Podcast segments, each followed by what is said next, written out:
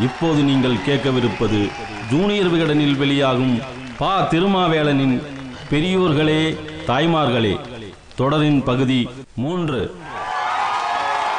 பெரியோர்களே தாய்மார்களே.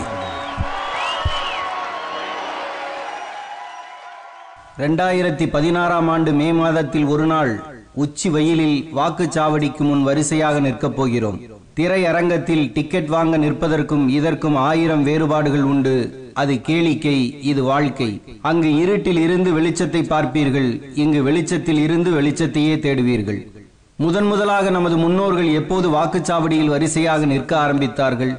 கேள்விக்குறிகளோடும் ஆச்சரியக்குறிகளோடும் ஏதோ சொர்க்கத்துக்கான டிக்கெட் கிடைக்கப் போவதாக பெருமையோடு நமது தாத்தாக்களும் தாத்தாக்களின் தாத்தாக்களும் ஆயிரத்தி தொள்ளாயிரத்தி இருபதில் இருந்து வாக்களிக்க தொடங்கி இன்றுடன் தொண்ணூத்தைந்து ஆண்டுகள் கடந்துவிட்டன. கவலை கடந்தோம் இல்லை துன்பம் கடந்தோம் இல்லை தொல்லை கடந்தோம் இல்லை வறுமை கடந்தோம் இல்லை நல்வாழ்வை தொட்டோம் இல்லை ஆனால் இன்று நம்மையே நாம் ஆள்கிறோம். அப்படித்தான் சொல்லிக் கொள்கிறோம். இது ஏற்றுக்கொள்ள வேண்டிய வாதம்தான் என்றாலும் முழு உண்மை அல்ல மக்களுக்காக மக்களால் நடத்தப்படுவதுதான் மக்களாட்சி என்று ஆபிரகாம் லிங்கன் சொன்னதை படிக்கும்போது நெஞ்சு புடைக்கிறது. ஆனால் யதார்த்தத்தில் எப்படி இருக்கிறது என்பதை ஆஸ்கார் வைல்டு சொன்னார். ஜனநாயகம் என்பது மக்களின் குண்டாந்தடியால் மக்களால் மக்களுக்காக அடிப்பது என்று.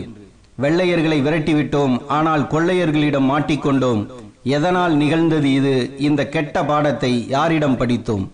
வியாபாரம் செய்ய வந்தவர்கள் ஆட்சியை கைப்பற்றியதால் தான் ஆட்சி நடத்த வருபவர்கள் வியாபாரிகளாக ஆகி போனார்கள் இந்தியாவுக்கு கெட்ட சகுனம் இடைப்பட்ட காலத்தில் வந்ததில்லை. ஆரம்பமே அப்படித்தான். முதல் கோணல் முற்றும் கோணல் என்று இதைத்தான் சொன்னான் ஆதித்தமிழன்.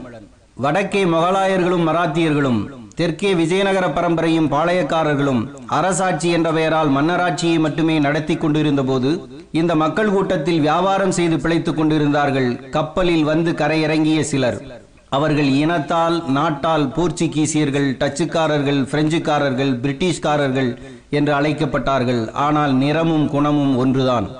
வியாபார தந்திரம் மூளையில் முளைத்தது ரத்தமாகவே அது ஓடியது அவர்களது அஸ்திரமாக இருந்தது கரன்சி அது கப்பல் மூலமாக கடலில் மிதந்து வந்து சேர்ந்தது. நாடு முழுக்க அப்போது நடந்து வந்த உள்நாட்டு குழப்பங்கள் முதல் போடாமல் மூக்கை நுழைக்க இந்த வியாபாரிகளுக்கு பாதை அமைத்து கொடுத்தது. போர்ச்சுகீசியர்கள் கோவாவை முற்றுகையிட்டு ராணுவ நிர்வாகத்தை முதலில் அமைத்தார்கள். டச்சுக்காரர்களுக்கு நிர்வாகத்தில் நாட்டமில்லை. வியாபாரம் செய்து வருமானம் வந்தால் போதும் என்று மன நிம்மதி அடைந்து கொண்டார்கள். பிரெஞ்சுக்காரர்களுக்கு நிர்வாக ஆர்வமும் இல்லை வியாபார நோக்கமும் இல்லை. பொருட்களை மொத்தமாக சேகரித்து வைத்து கைமாற்றிவிடும் பண்டகச்சாலைகளை மட்டுமே ஆரம்பத்தில் தொடங்கினார்கள். இந்த கிடங்குகளை பாதுகாக்க இராணுவம் வைத்துக் கொண்டார்கள். இவர்கள் அனைவரிலும் வித்தியாசமான விவகாரமான மனிதர்களாக பிரிட்டிஷார் இருந்தார்கள். சூரத்தில் அவர்கள் விரித்த புடவைகள்தான் மொத்த சாம்ராஜ்யத்தை சுருட்ட பயன்பட்ட மாய கம்பளமாக மாறி போனது ராணுவ வலிமை நிர்வாகத்திறன் வியாபார தந்திரம் பண்டகசாலை பராமரிப்பு என்ற நான்கும் ஒரு சேர பிரிட்டிஷாருக்கு இருந்தது. இங்கே கிளம்பி வரும்போதே தனக்கு சொந்தமில்லாத தேசத்தை சுரண்டுவதற்கு அங்கிருந்தபடியே பட்டயம் போட்டு கொடுத்து விட்டார் ராணி எலிசபெத். இந்திய பக்கவாட்டை கடல் தொட்டு கொண்டிருக்கும் இடம் அனைத்தையும் கப்பலால் தொட வேண்டும் என்ற பெரிதினும் பெரிய நோக்கம் பிரிட்டிஷாருக்கு மட்டுமே இருந்தது. அதனை நீள்கடல் வாணிபம் என்பார்கள் வரலாற்று ஆசிரியர்கள் கடல் பரப்பு நகரங்களுக்குள் புகுந்து நிலங்களை கைப்பற்றினார்கள். கணக்கு பார்க்காமல் நிலங்களை தாரை வார்ப்பது அப்போதே தொடங்கிவிட்டது இப்போதும் தொடர்கிறது. அந்த காலத்தில் இதற்கு திவானி என்று பெயர். யாருக்கு சொந்தமாக குறிப்பிட்ட நிலப்பரப்பு இருக்கிறதோ அந்த இடத்தின் வருவாய் அதிகாரமும் நீதி நிர்வாகமும் அந்த நில உடைமையாளருக்கே போய்விடும் என்பது திவானி முறை. அதாவது இடங்களை விலை கொடுத்து வாங்குவதன் மூலமாக அந்த வட்டாரத்து மக்களை மறைமுகமாக விலை கொடுத்து வாங்கினார்கள். அந்த வட்டாரத்தில் வரி வசூலிக்க நியமிக்கப்பட்டவர்கள் தான் கலெக்டர்கள். அதாவது வரியை கலெக்ட் செய்பவர்கள். இன்று மாவட்ட ஆட்சித் தலைவர்களை கலெக்டர்கள் என்று அர்த்தமில்லாமல் அழைத்துக் கொண்டிருக்கிறோம். இந்த கலெக்டர்களை கண்காணிக்க கிழக்கிந்திய கம்பெனியில் பதினெட்டு குழுக்கள் இருந்தன.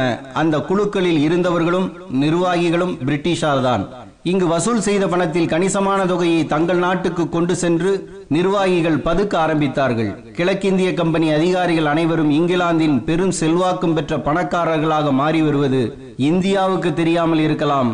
ஆனால் அங்கு தெரியுமல்லவா? இப்போதும் சில வட இந்திய அதிகாரிகள் தமிழகத்தில் சொத்து வாங்கினால் தெரிந்துவிடும் என்று தங்கள் சொந்த மாநிலத்தில் வாங்கி குவிப்பது இந்த கிழக்கிந்திய கம்பெனி ரத்தம் ஓடுவதால் தான். எத்தனை சட்டங்கள் போட்டு கண்காணிப்புகளை பலப்படுத்தினாலும் திருடர் கூட்டம் திருடிக்கொண்டே இருக்கும் அல்லவா கம்பெனி நிர்வாகிகளை மொத்தமாக அகற்றிவிட்டு ராணி விக்டோரியா நேரடி ஆட்சியை ஆயிரத்தி எண்ணூத்தி ஐம்பத்தி எட்டாம் ஆண்டு எடுத்துக்கொண்ட போது அரசாங்க செயலாளர் எனப்படும் செக்ரட்டரி ஆஃப் ஸ்டேட் என்ற பதவி உருவாக்கப்பட்டது. கிழக்கிந்திய கம்பெனியின் போர்ட் ஆஃப் கண்ட்ரோலருக்கு பதிலாக இந்த பதவி உருவாக்கப்பட்டது. அதாவது வர்த்தகர்களை அப்படியே ரசாயன கலவையால் ஆட்சி நிர்வாகிகளாக மாற்றினார் விக்டோரியா. ஏன் அரசியல்வாதிகள் அனைவரும் வியாபாரிகளாக இருக்கிறார்கள் என்ற சூட்சுமம் உங்களுக்கு புரிகிறதா? இந்த அடித்தளம் மாறாமல் அரசியல் போய்க் கொண்டிருக்கிறது.